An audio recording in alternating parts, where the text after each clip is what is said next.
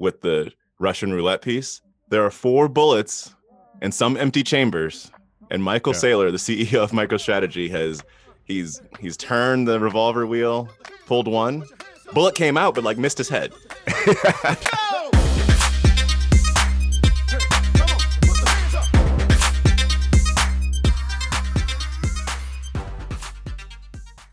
This podcast contains the arguably witty banter of two friends, Skippy and Dougals, that like to debate about investing. The content is intended to be entertaining and for informational purposes only, not investment advice. You should do your own research and consult a financial professional before using any of the information in this podcast, and especially before investing. We got a day today, Skippy. We've got a day today. Yeah, this episode might be three hours long. Buckle up. How's it going? Uh, it's good. It's good. This is a good week. An exhausting one, uh, but a good one. Are things on the up and to the right in your world, relatively speaking? Uh yeah, I'd say so. I, I'm definitely blessed. I uh it's so funny when we first kicked off the pod, I remember saying like there's not enough to talk about week to week. Um, you know, like there's just that's that's the wrong structure. And there is so much financial news and interesting other like financial minutia this week. And there has been pretty much every week that I'm just shocked by it. When we were first talking, it was uh, individual stocks, momentum, and value. And, in that world, um, that world, there are always things we could talk about, but you start to get pretty esoteric. But if you start to expand it, gosh, sorry for my Yeah. French. Well, and and it seems like we're now at a point in this potential bubble where uh, people are creating new assets to explore and have fun with and watch go boom in the night. We won't talk about this in detail today, but I saw another hedge fund kind of blow up uh, betting against uh, AMC. And Oh, then yeah. the retail trader, traders got back at him. And that's a funny thing that I don't feel like existed 10 years ago. Um, the kind of Reddit versus the Reddit versus Wall Street. Wouldn't you just not touch that? I mean, it just seems like uh, right now, if you're a hedge fund, just y- there's so many things you could do or not do. Why would you bet against AMC? It it does like it's. I I, I would if I was if I was an LP, I think that's got negligence written all over it. Like I'd be like, that is just silly. Egos, man. my view. I- egos. The Eagles, Like, yeah, good band. so we talked about it a while back, and I think we we got to bring it forward because you were hot when we talked Biden's tax initiative on if he was going to get agreement in the global community. Did that happen this week? It seems like they're they're going on a path. I mean, they, they at least they met over a couple days and got a handshake going on, and so the G7 is effectively said we're good with doing something that's at, at a minimum of 15% global tax rate.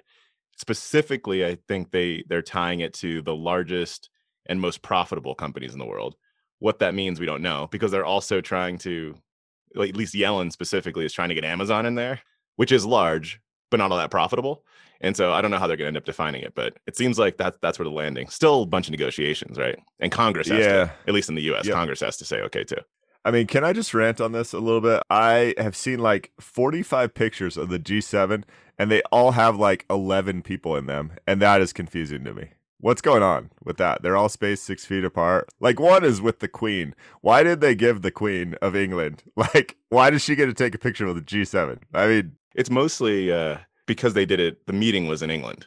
It was in the UK, yeah. and so still. so you you have to go around, and I don't think they would have flown the Queen to Sweden or wherever. If you know, I'm, I I'm mean, not sure why if the meetings it in, the U.S., Sweden. do I get to take pictures with the G7? Like, the Queen is. You are the American version of the Queen of England. That is true. that is true. So Yeah, what no, I I, what I heard is roughly shooting for a fifteen percent floor. The question I immediately had that I hope you can answer because again I didn't do a deep dive on this is so what if I'm not part of the G7? Why why don't I just become a tax haven because I go hey the rest of the industrialized world is going to hold you to fifty percent. I'm only going to charge you ten. Is there a loophole there? a lot of the to, to your point around tax havens a lot of the ways the tax havens uh, support these big companies is the big companies claim the ip is housed in this the ip that generates the profits Yeah. right are housed in this country therefore that country's tax rates are what matter and so that i think that's that's going to end up being what they target is saying for example something like if you if your headquarters like your global headquarters is in the us then this applies to you. Like things like that, so that you can't say Ireland is where you know Microsoft's IP that generates the Windows profit in Europe is located. I think I think that's kind of what they're what they're after. It was you mentioned Ireland before. I just mentioned it right now, but Yeah. one quote I did see from Ireland from the Irish uh, finance minister was like, "Don't forget about the small people." Like that was the that, that was all. There was no detail behind it. It's just that. It's like, why would you put like it's all G seven? Like it was like, what does the French minister say? What is the and then it goes and the Irish finance minister says, "Don't forget about us." It was like the end of Breakfast Club. It, it sounds like the author missed a little because that is an important thing. There's a lot of U.S. tax havens in Ireland. Um, Ireland's a very desirable place um, for a lot of reasons, with taxes being one of those. And so I'll be, I think we'll follow up as more news trickles in with formal agreements on this. But it's interesting and, and good, potentially good, that there's a little more yeah. consistency here. I, I like it. I agree. I think your your question is one that many articles should actually be written about, and there should be more about Ireland as opposed to just saying like what feels like kind of a throwaway, disrespectful quote thrown at the end of an article that you're. Well, yeah, right now, I mean, Germany doesn't have a super low tax rate, nor does England, nor does the rest of the G7. Yet, Apple is funneling billions and billions of profits through Ireland to only pay 10 or 12%. So, how does this agreement change that? Um, we'll follow up. Douglas, that actually reminds me. I was thinking about borrowing $400 million. If you borrowed $400 million, what might you do with it? Well, there's only one thing to do with it. You What's buy that? more Bitcoin. I want to hold So, yeah, you hold strong. You buy more. diamond before hands? we get into this so this is you're referencing uh, what microstrategy is doing which we talked about a few episodes back the microstrategy has said historically we have been an analytics company now we are becoming a bitcoin slash analytics company so they just started buying so much bitcoin Be- before i'm, I'm going to drop a, another quote there before we do that can you do me the favor of allowing your ears to hear this beautiful siren song that the MicroStrategy CEO came out with. This was actually a couple months back, but it's still so wonderful. I'm ready for this? if I told you I know how it all ends, right? Once you know how it all ends, that that the only use of time is how do I buy more Bitcoin? but take all your money, buy Bitcoin, then take all your time, figure out how to borrow more money to buy more Bitcoin, then take all your time and figure out what you can sell to buy Bitcoin. And if you absolutely love the thing that you're that you don't want to sell it, go mortgage your house and buy Bitcoin with it. And if you've got a business that you love because your family works for the business, it's in your family for 37 years, and you can't bear to sell it, mortgage it, finance it, and convert the proceeds into the hardest money on earth, which is Bitcoin. Can we talk about that? So, oh wow, that's he's more over the deep end than I realized. So to add to this and to try and close the loop, um, for the longest time, MicroStrategy, again, this analytics company or what started as an analytics company, has just been taking profits and cash on hand to buy Bitcoin. This week, they did a four hundred million dollar borrowing of junk bonds at six and a half percent for those who don't know, that's a very high rate in the current environment. That's why it's considered a junk bond. The reason it's considered a junk bond, I mean, I, I can't believe they got six and a half percent, but who in their right mind is who who's on the other side of that trade, first of all, Douglas? Like who says, Hey, I have four hundred million dollars laying around. Let's give it a microstrategy. I know they're gonna buy Bitcoin with it, and I'm only gonna buy them six and a half percent. Like if Bitcoin goes up, they have no problem repaying that. If Bitcoin goes down, they're bankrupt. Like I, I don't get that side of it. But this is crazy, man. Regardless of, let's pretend he's not talking about Bitcoin because I understand the merits of the Bitcoin investment in many people's eyes. I, and I understand how you can create a logical argument for it. Let's say this is any asset. Let's say this is one of Dougal's favorite stocks, like Pool Corporation. Let's say it's um, gold, which a lot of people say Bitcoin is digital gold. Let's say it's real estate. That lack of diversification, it's really unfortunate. It's irresponsible. It is. And I mean, the, the, the irresponsibility is in basically the, the action they took at the same time as doing this was writing off or writing down the value of their previous Bitcoin holdings. because Bitcoin has dropped or less, right? So you're it's to to take your example. If I hopped on here and I said, Skippy, pool, going to the moon, you Yeah. got to get into the pool. And you're like, oh, well, let me take a look. And I said, just FYI, FYI, I had to write down my last investment in pool by 70%. Now, will you be willing to buy the debt that I'm going to issue so I can buy more of it? You would get in your car and come down here and have an intervention. well, you know, I would, but actually that that doesn't bother me as much. So I might go, "Hey, I think you're I I think you're a little crazy. I think you're a little snake bit." But it's your money and it's your conviction. And I I would try and tuck you off the ledge, but you and your family are the only ones that pay for that. You're not running a corporation. I think we looked at this in the past, but I forget how many employees work at MicroStrategy. Let's just say it's 400 people. It might be way more, it might be way less. Like the livelihoods of those 400 people depend on Michael Saylor and his conviction here. And I just can't understand. I'm happy he's convicted about something and I'm happy he has strong beliefs, I guess, but don't take your business down with you. He's probably a very wealthy man who could invest a lot of his personal wealth in Bitcoin. I I just have never understood the desire to create take this business and turn it into something that it was never intended to be. Yeah, that's right. That is a that's a significant distinction that he is doing this through a publicly traded organization. It's not his personal money. And almost 2000 people work at MicroStrategy. Yeah. So I, mean it used to be kind of cute. It used to be like, oh, this this company is trying to zig when everyone else is zag. They they think they understand something that no one else understands and it started off like, oh, we're to hold our cash reserves in Bitcoin and everything else.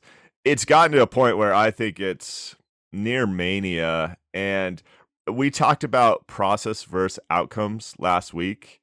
I don't care what the outcome is here. Bitcoin might go to $200,000 and he might laugh all the way to the bank. It's still a horrible process and it's a bad decision at this point in time. Yeah. And if he wants to come on the pod, I would be happy to tell him that.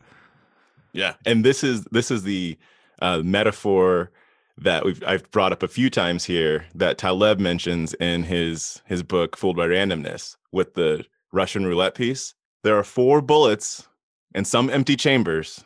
And Michael Yeah. Saylor, the CEO of MicroStrategy, has he's he's turned the revolver wheel, pulled one, bullet came out, but like missed his head.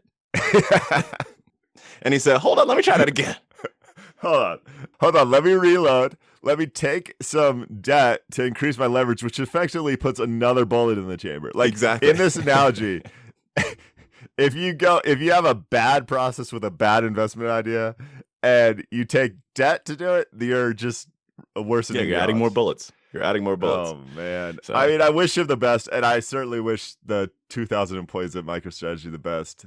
And and again, sometime I think we should do a deep dive on the investment hypothesis for Bitcoin. I understand how people can be bullish on this thing in a way that I didn't necessarily understand six months ago. But diversification is always a good thing. So just since he's turned his company into an investment company, I think he should read some basics from whether it's Benjamin Graham or Jason Zweig, whoever else, Bill Bernstein, who cares? Pick up a book on someone that knows anything about basic investment fundamentals, and no one's going to say put 100% of your junk in this and think- do it with leverage. Like that's I think we I think we should put together a little care package.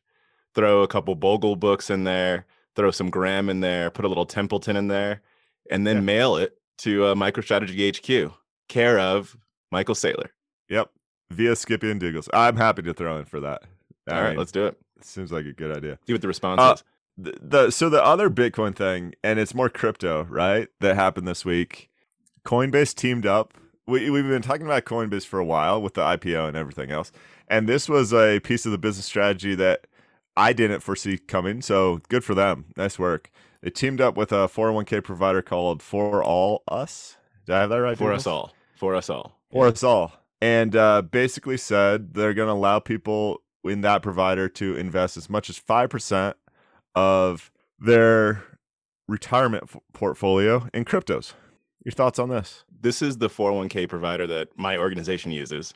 And so I see this. I text my my wife. I'm downstairs in the uh, like the office, my office in the basement. I text my wife, and I text her the article, and I was like, "We're doing it, YOLO." and I immediately hear footsteps upstairs. Knock on the office door. Anyway, And? there wasn't there wasn't and, there wasn't was there weren't pleasantries. Yeah, there weren't pleasantries on the other side of that. I, you know, look, there's going to be a time um, when when there are crypto ETFs sometime in the future. There's better regulation in the U.S. that I think this is going to be something that could potentially make sense depending on what where crypto goes. Right now, my strong belief is that this is just a marketing ploy, that they are trying to get attention so that um, there are more organizations that switch over. Because especially what's happened in the last few months with Dogecoin, your favorite investment, and uh, Bitcoin's volatility, right? The volatility in the broad crypto market, volatility and 401k are like not in the same world. I'm not saying that you can't do things with your 401k that that might lose value, but it's just not wise. I, I- just I don't see what the the value to the end investor is in this current environment. a lot of people when they talk crypto it's hard because there's so many different coins with so many different uses but let's talk about like the top 10 or the top 20 coin. The most recognized are probably bitcoin and ethereum. Uh, bitcoin basically the investment hypothesis is digital gold that there's never any more of and then ethereum's a, a platform that you can build things off and the rest well not the rest but others I've heard compared to trading currencies like foreign exchange trading.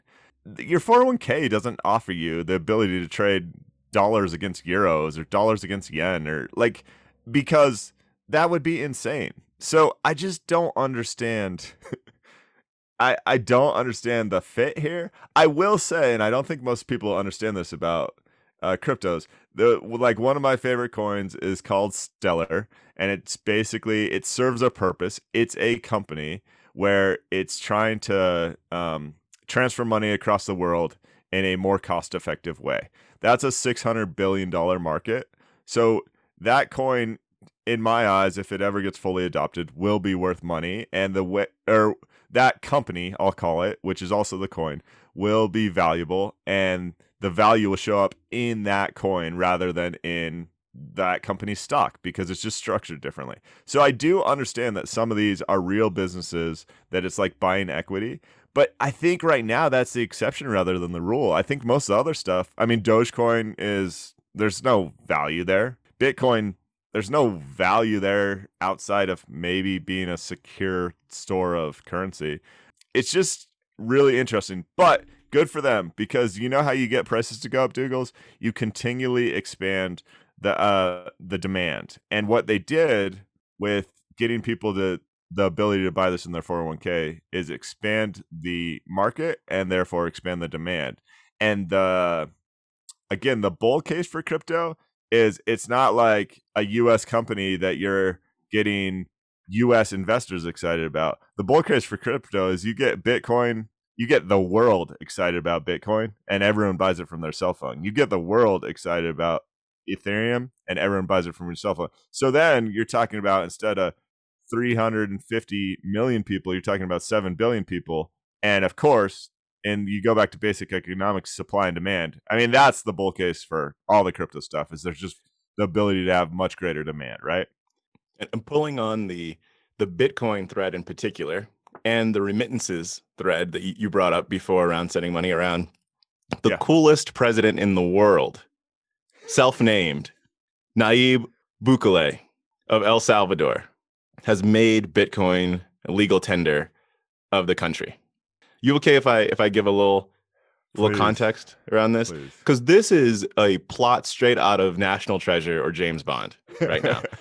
this man has said that he is going to use the power of the volcanoes to create more currency, right? Um, and when when you start to break down the science, it's not crazy, but just I just picture like picture Nicolas Cage, right, running out of a volcano, and the his main nemesis using that to print money, like right. It's a it's kind of crazy. No, but uh, yeah. In all seriousness, so uh, a little bit of background: El Salvador uh, hasn't had its own currency really for about 20 years. So back in 2000, El Salvador adopted the US dollar as their official currency. Yeah. Now they still had their currency, but in all practicality, it basically uh, went mm-hmm. away.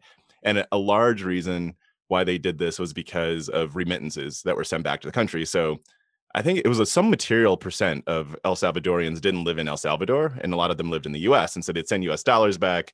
People would trade their U.S. dollars in. It made their currency spike, et cetera. Yeah. So that's been the case for the last 20 years. And now he's saying Bitcoin will also be legal tender.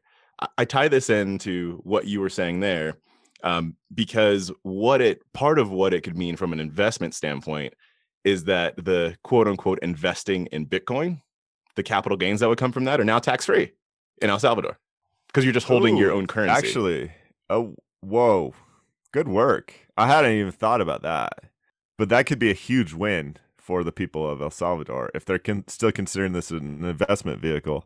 Why does Bitcoin suck as legal tender? I'm not saying it always will, but right now it's really expensive to trade. The mining fees are high. Um, it's very volatile and it's very slow. So El Salvador is in a unique, I mean, the background you gave there enlightens why it's in a unique perspective and why this might not be super crazy. But are people buying their coffee with Bitcoin ever? I'm not really sure that they are. I think you're kind of like when you make Bitcoin legal tender in your country, I think you're kind of telling businesses that now they have to accept it, right? So you definitely are doing that. The thing I didn't see answered, and I, I know this came together very quickly is like who's responsible for paying the miner fee? It has to be the purchaser, right? So if I buy my $5 cup of coffee and that costs me $20 in mining fees, I would be responsible to pay $25, I assume, worth of Bitcoin for the coffee shop to receive $5. I mean, that's got to be how it well, works, yeah, right? I don't know, but if it, I don't know exactly how it's working on the back end, but the fact that they're they're setting up, I can't remember what what they're calling it, but they're setting up like a Bitcoin trust of, of some sort in at the government level in El Salvador, and they're using the power of the kraken in the volcanoes, right, to to to mine.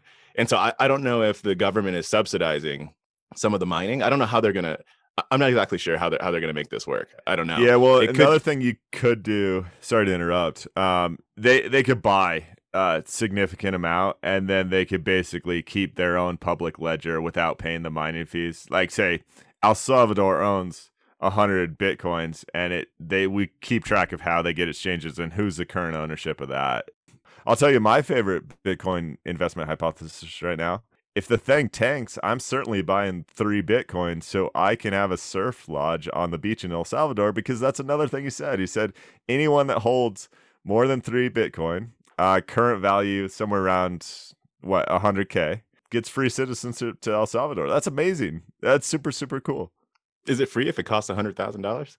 Well, it's effectively free if you bought Bitcoin 11 years back. Yeah, I mean, that's true. The beauty of Bitcoin, though, right, is that it's untraceable. All right, let me read this. Let me read this headline. Did you didn't think this, right? The Wall Street, no, the New York Times. Okay, not quite as reputable as the Wall Street Journal eh, when it comes to financial news. Has an article.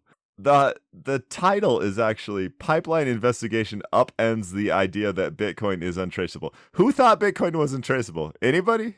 Most people don't know what Bitcoin really is in the end. So I'm sure that they probably uh, there are probably many people that thought that anonymity is uh, synonymous with untraceable.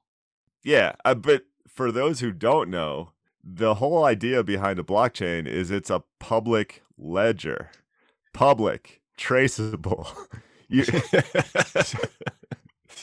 so uh, this is interesting though. This goes back to a, a gas pipeline on the East Coast. Uh, three weeks ago or so, everyone's hollering about they can't get gas, and there's people lining up for gas. there are people filling plastic bags with gasoline, which is the worst idea ever.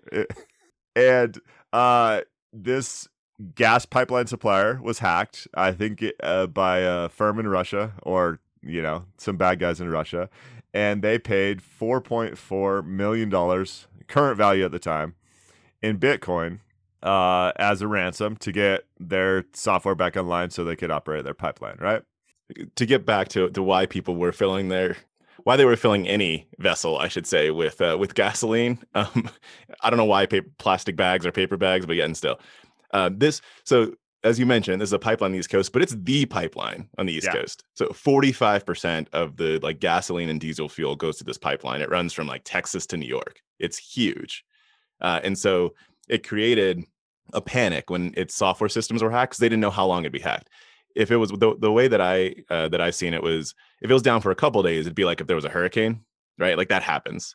But the CEO didn't know how long its systems would be held ransom, so that that's why they end up paying this fine because it's it's a big deal. Uh, and so like states were running or places were running out of gas because people were filling their plastic bags and the gas was going through so they kept filling it. And so there are places that running out of gas. I some stats i saw 80% of gas stations uh, in washington d.c didn't have any fuel. 80% that is wow. that is crazy. How people going to be going on the beltway they can't so get this the us government managed to recover the large majority of the 4.4 million dollars so when i first saw that headline i was just baffled because again Bitcoin is perfectly traceable. It's public, completely public, as is almost every uh, other cryptocurrency built on blockchain.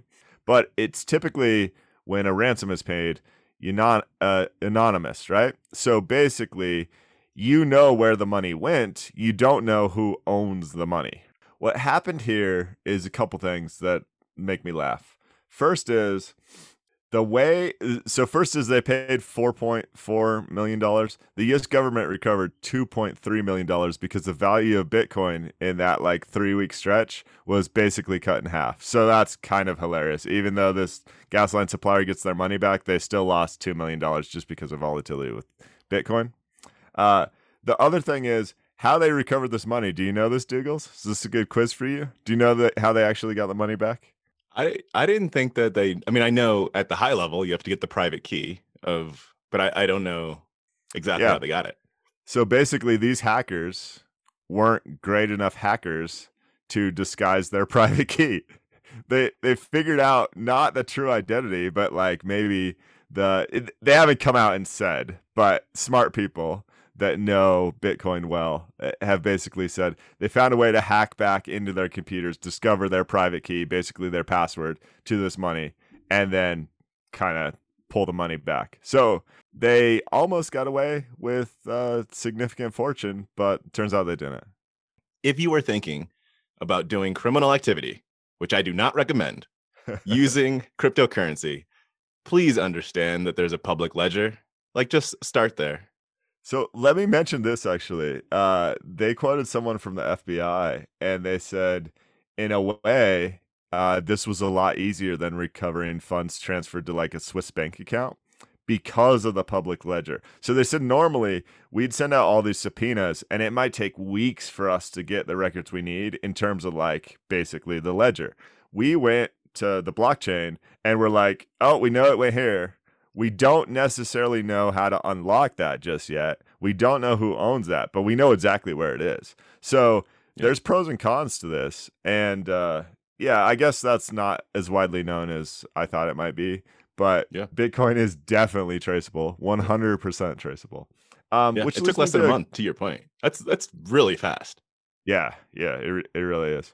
Uh, so we've talked a lot of cryptos. I'm I'm worried about crypto fatigue. I have a quiz for you. You ready? Let's do it. Born ready. There's a new movement in Asia called lying flat, and I feel like the translation might not be coming hit through here correctly. Do you know what lying flat means? Was this like when people were Tebowing like a decade ago? uh keep keep the guesses coming. It's not that. Um Josh, I, I I'm just picturing like two billion people lying on the ground. Like I, I can't and I can't get past that image. I don't I don't know what positivity comes from that. All right, this is from uh, Insider Asia on Twitter. So um, there's a current movement in China uh, called Line Fat Flat. Again, I think the translation might not be coming through, which advocates lying down instead of working hard, but they don't literally mean lying down. basically the Chinese youth appear to be rejecting a life of that's constant competition. And so the typical Chinese um, work culture is a 996 culture. What that means is people working 12 hours a day from 9 a.m. to 9 p.m., six days a week. Significant, right? Sounds about and right. it- lifestyle strongly championed by Jack Ma, friend of the podcast, right? So in this uh, survey they sent out, they said, young people, what are you currently striving to achieve? 63% said lying flat. I guess what shocked me for this is, and the other two options are versus career progression or top grades in school. What shocks me here is I always really like personally struggle with work life balance, um, time with family, time, you know, like just the balance of everything for a happy and healthy life. And it seems clear to me that the way I, with the blessings I have and like the way I was re- raised, I don't necessarily desire to work 12 hours a day, six days a week with a long commute and everything else. You know, like, w- what do you think about seeing that kind of rebellion, I'll call it, in Asia? And what might that mean for future culture?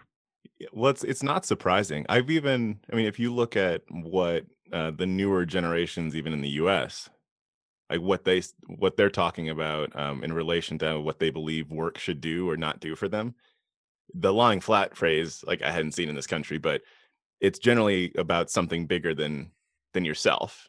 Is what if you're going to strive for something, it's about a, a greater good. It's like it's just a generally culturally is what Yeah. comes out. So if if lying flat does translate, I don't mean language translation, but like manifest itself in I want to sit on my couch and watch Netflix and chill. That's like that's one thing. Um, but then the other the other is if it's if it's not just about working for the sake of the prize, meaning monetary, you know, financial gain. I, that that's not surprising. And also through one of my investments, which we've talked about in the past, um, which has been taking a big hit because of a lot of things that are happening uh, in China right now. I know through researching there that there's a big I don't I wouldn't have called it a movement before, but now you've got that word in my mind. But I know the Chinese government has at least come out and said a lot that uh, that they want, and this might this might be because they're trying to appeal partially uh, to this population, but they want a lot of the pressure on Chinese education to um, to be taken back. Right? They feel like there's too much pressure on getting good grades, too much pressure on career progression, and so they're doing things like saying that uh, weekend tutoring, after school tutoring, the predatory practices need to stop. The weekend tutoring sessions need to stop. A lot of that, and it feels like that might be tied in, right, to, to this broader cultural movement. I think you hit on it first and foremost. Like, I'm not opposed to working 72 hours a week, which is what the standard Chinese work week is. If it's something that you're engaged in, that something that you wholeheartedly believe in with your soul, I don't think the large majority of these people feel like that's the endeavor Yeah. they're given, right? I don't know if it is anything or not, but it it caught my interest this week, and it's something I'd like to learn more about. Um, and yeah, maybe that rebellion is happening all over the world. I know our younger employees definitely have a different vibe, and I tend to embrace it. I kind of like uh, that they are striving for more. Um, they're certainly not like my parents' generation of showing up, being happy, regardless of what they're told to do, and just being so thankful for a paycheck. Like it, there's more of a balance between uh, work and rewards and life. Let's see how this plays out. I think it's I think it's probably a necessary pushback. Yeah, definitely. So uh, to switch gears slightly, Douglas, did you hear the quote from the BlackRock CEO uh, this week? Spit on it. He said, "Oh, I'm so happy! I just bought my 800,000th thousandth dream home." That's another Um, quote that you when you hear from me, can you please drive down here? And and I butchered that. I I saw the joke online. And I don't think it was exactly that.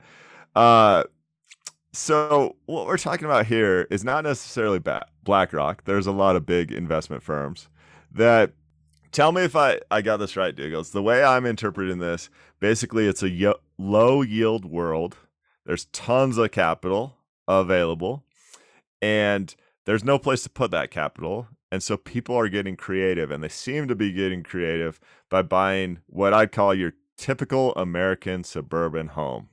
So the article that came out, let me just confirm so we can give uh, credit here in the Wall Street Journal, talks about BlackRock specifically. BlackRock is an um, investment firm buying basically every single fam- family home they can buy uh, can find and paying as much as 50% over asking price. Thoughts It's on insane. this? I have a lot of thoughts, but the the, uh, the details of this matter so much, right? Because there there's one train of thought that says, how is anyone else going to be able to afford a home if you have corporations that are coming in and buying over fifty percent or Yeah. over asking? Right. That's that's the first thought. If they're buying every home. That makes it that makes it pretty hard for other people to buy, um, but Yeah. I, I'd want to dive into the detail to figure out is that is that exactly what's happening or what's going on? Yeah, so I don't What's think your read? every home. I mean, I think there's some hyperbole here. Here's what I'll say. To me, this entire story just screams unintended qu- consequences. Like Yes. no one in the Fed. It's it's really hard to isolate a single root cause here. I think there's a thousand things coming together, but no one intended this to happen. Not even the investment firms that are buying these things. They just don't have anywhere else that they can sell to their board or their senior leadership as a good investment. Let me give you a few stats as we eh, we talk about this. And um, so first all first off, let's talk about the total value of U.S. rental homes in uh, call it 2007. The total value of all U.S. rental homes was about 2.5 trillion dollars Oh, okay. in uh like 2011 it bottomed out at about like 2.2 trillion. Today it's at 4.5 trillion dollars. Whoa. just straight up and to the right So basically doubling over the last decade. 2011 doubling. Now some of that's price appreciation for sure. But also that's the fact that i feel like it used to be uncommon for a typical suburban standalone home with a backyard and everything else to be a rental and now that's become uh, there's an article two weeks ago about a company partnering with toll brothers to build a brand new subdivision of 152 homes i think and none of the homes ever went up for purchase. It was entirely sold as a rental community. It's a whole new thing. So instead of buying apartment complexes people are buying basically entire subdivisions. That's crazy. Where yeah, where does this end? I mean, we're just it oh my goodness. It's frightening. I think your point around unintended consequences from the the Fed like side of things, I think that's one that's leading to this. And then I also am thinking about the unintended consequences of of the actual purchases. This is scary. Yeah. So I don't know where this goes or how it blows up. I mean, it's always natural for me to think that when too much money floods into one specific area, that eventually creates a bubble and that bubble eventually pops. We we we may need to bring a real estate expert on the show because we're talking about real estate more and more um, with home prices and lack of inventory and everything else. What I didn't know until this week necessarily is how much I'll call it Wall Street investment firms have played into the struggling demand or, or the lack of supply. I just wasn't aware of that. my my head goes to like a the macro picture like you you brought the real estate point but we were was it last week the week before i can't quite remember but in just thinking about how the fed right now is saying that what we're seeing in inflation is most likely temporary right nothing Yeah. to see here don't look at the man behind the curtain and then stuff like this it's like there is there's institution nearly unlimited buying power that is propping up prices in one of the larger markets uh, in the U.S. by fifty percent. I mean, I'm I'm you know Yeah. extending that. That's insane. And so even if even if the the inflation that they were talking about, right? Because there are lots of reasons why you could say that the CPI, um, the Consumer Price Index, right, numbers that we saw Mhm. before, lots of reasons why that could be. You can misconstrue that, right? Um, but then this is the continuation of it and all of the supply shocks that we're seeing that are leading to price increases institutional money coming in at, with basically free dollars that are propping up prices And I would I'd want to talk to an economist. Let's let's continue to talk about unintended consequences. We want greater participation in the equity markets. That's like the Skippy and Dougals thing. We want people out increasing their wealth. You know how your average American increases, you know where the majority of their wealth lies? In home ownership. If you're making homes more expensive or not even available at all, you are yes 20 years from now, you have a lot more Yes. people who don't know anything about investing, but knew that it seemed to make sense to own a home um, that don't get to ride that wave of appreciation of home sales. That's a bad thing in my eyes. The other thing that's off quoted is uh, a home sale creates like so much money for the economy because what you do when you buy a home is then you go to Home Depot and you buy a bunch of stuff for your home and then you hire contractors who work on your home and everything else. In this rental world, I don't think you get the same economic benefit that you would from a home sale. Now, I'm not saying that contractors don't fix the rental homes 10 years down the line and everything else, but I don't think a renter, even if it's a single family home, spends necessarily like the same amount of economic benefit fixing that up and making it their own. I could be completely wrong in that speculation, but I Yeah. wonder. It's logical. I think your train of thought's logical. We'll have to see. Yeah. It's hard to imagine this movie ending well, but I still got the popcorn. But this one, I mean, what how does this one end? Oh, Skippy, Skippy, Skippy. Man, this, I tell you, one year from today, oh, it's going to be a thing. Like this, it just, it's, it's, we're, we're, we're, someone's rolling the snowball up the hill. And we don't know, we don't know when it's going to start to go downhill, but it's escalating real quickly. Like we are getting to, at the government level, we're getting to a point where the Fed, the double Fed, the double-headed Fed that we have in Yellen and Powell, uh, they can't be sleeping. Like uh, that's that's all I got to say. Because you're thinking about inflation and interest rates all the time, and now you're bringing in global taxes. Your president's trying to, you know, run around with the Black American Express card. Like you just don't sleep. So you're calling your shot here. One year from now? I think one year from uh, well, I'm saying I'm saying one year from now, our conversation is going to be like freaking fascinating because I think we're going to start to see where the like we're different parts of the movie. It may not be when things to go down, but but some of this has got to come to a head. I mean, we're already seeing hedge funds funds blow up from this. I think we're going to start seeing some additional bankruptcies, most likely toward the end of this year, first half of next year. I, it's hard for me to imagine the Fed isn't talking about raising interest rates. Right, so like I think we're gonna we're gonna see something. Yeah, I mean the the counterbalance is personal and corporate balance sheets in most cases still have like more cash on hand than they've had in the past 20 30 years. So people are should be a little more resilient to the coming storm. I don't know where the cracks are. I think there's a bunch of cracks. I don't know which ones actually turn into like significant um, problems. Yeah, agreed.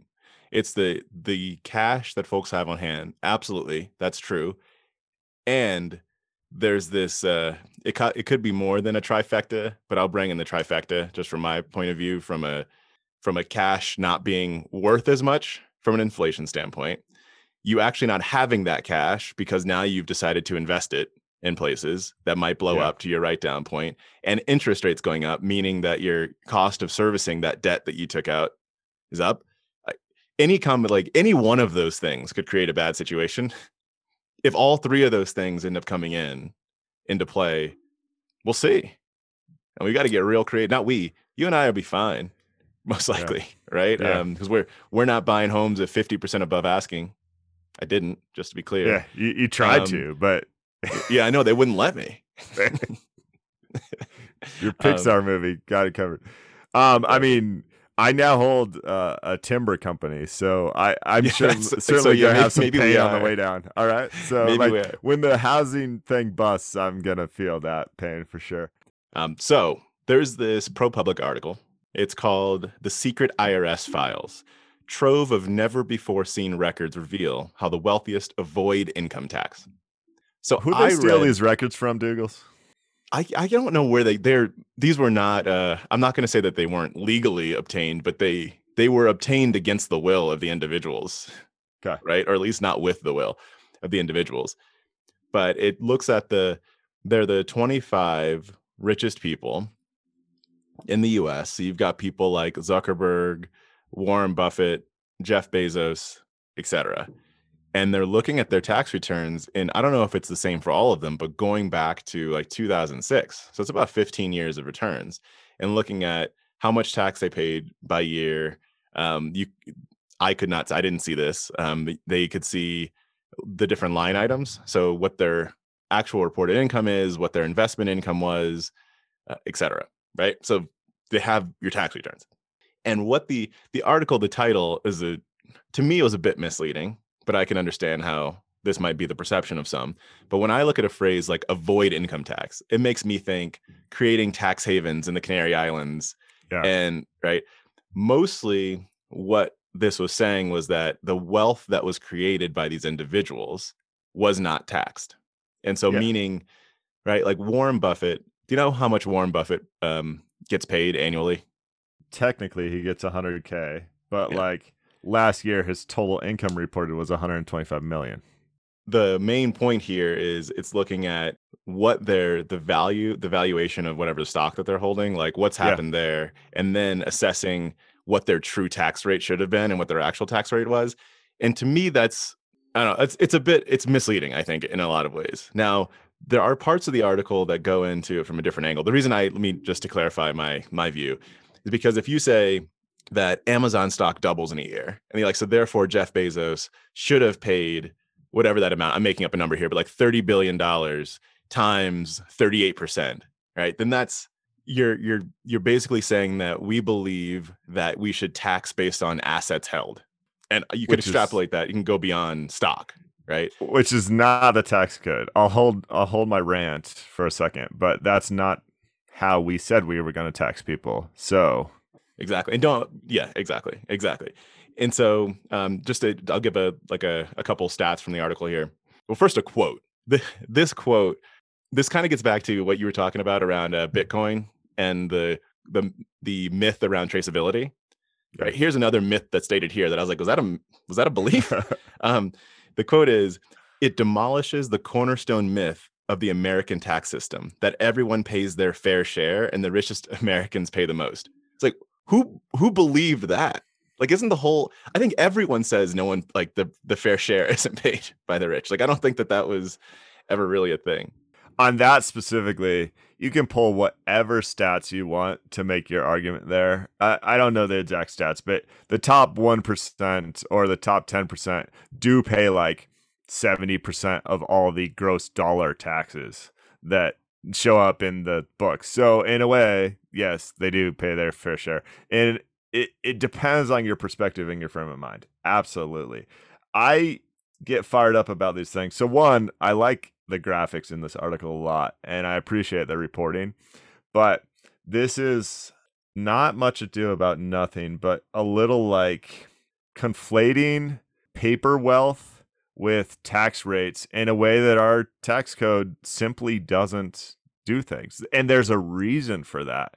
If you own a business, and let's say it's a private business because it's an easier case to understand, and you get five more clients one year and your revenues double, like we we likely know that that business is worth more money than it used to be but we don't have a true specific value assigned to that so we don't go to the owner of that business and go hey it looks like you got a bunch of new clients and it looks like your future prospects are great.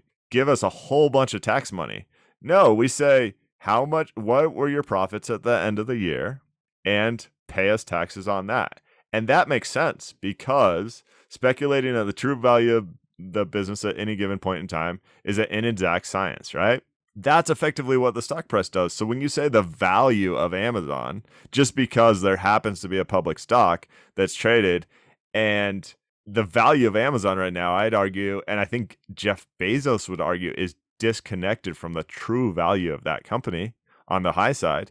He shouldn't have to pay taxes because the speculators go crazy. Let's talk about AMC for a second, and you're really going to get me fired up. Should AMC have to pay significant taxes because they're worthless business, which they said, this is last week's episode. They went out and said our business is basically worthless.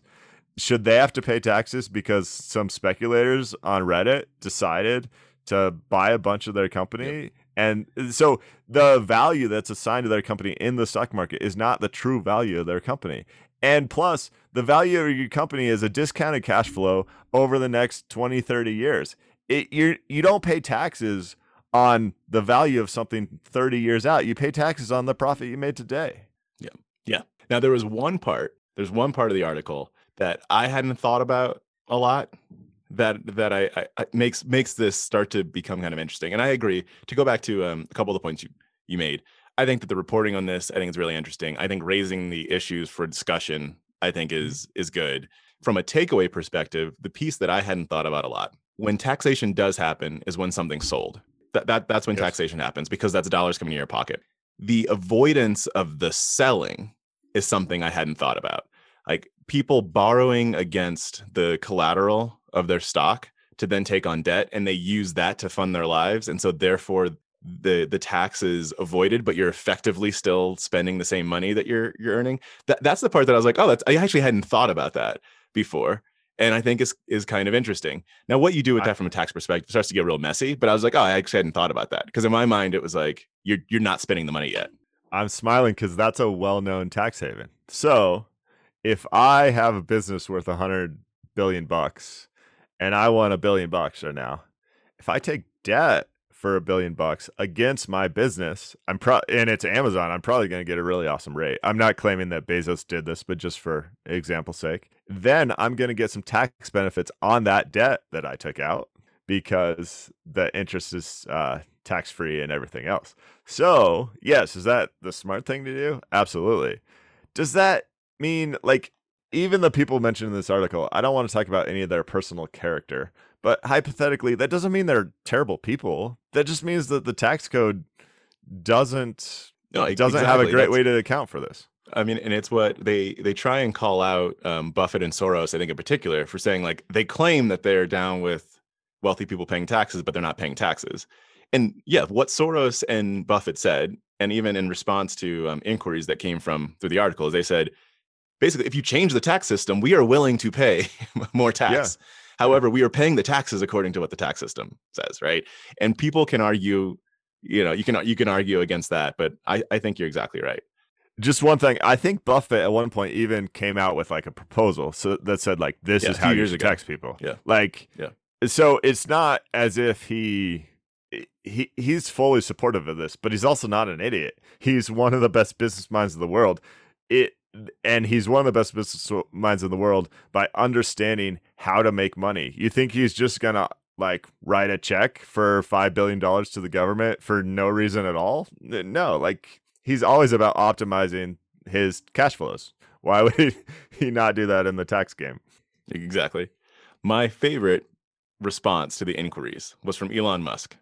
So Musk responded to an initial inquiry with a lone punctuation mark, a question mark. He's an interesting guy. That's another great example, though. So, Tesla, let's just talk about Tesla. Tesla's growing like crazy, eating all sorts of cash. And so far, the stock market has rewarded that with a higher share price. Could you imagine if the US government said, Oh, you're now one of the richest people in the world? pay us this ridiculous tax based on a value of your company that's not fundamentally tied when his company is in growth mode and they need every last dime to put into production do you know how much that hamstrings tesla as a company they couldn't they couldn't grow yeah it can't work that way it people need to understand that these uh, paper dollar calculations are not necessarily someone's true wealth from a tax perspective. I understand that they could theoretically shell, sell their equity shares for cash at that point in time, but that's not really how it works. And when if they chose to do that, they would be taxed on that. If Musk sold sold all his Tesla stock tomorrow, his tax bill would be hefty. He's not doing that. And he actually couldn't do well, that either. True. Yeah. True. Hey, you want to wrap up with one last quiz for you? Let's do it. All right. So I'm going to tell you a country. You're going to tell me how relatively rich they are in terms of GT, GDP per capita in the world. When you All say relatively, what's the what's the benchmark? Like relative to what? Uh, so it's basically all countries ranked. So I just guessed the number. per capita. Yeah, exactly. So let's start with Australia. 13. R- very good. Uh, ten. Australia is the tenth richest country in the world. Hmm. How about how about the U.S.? 3.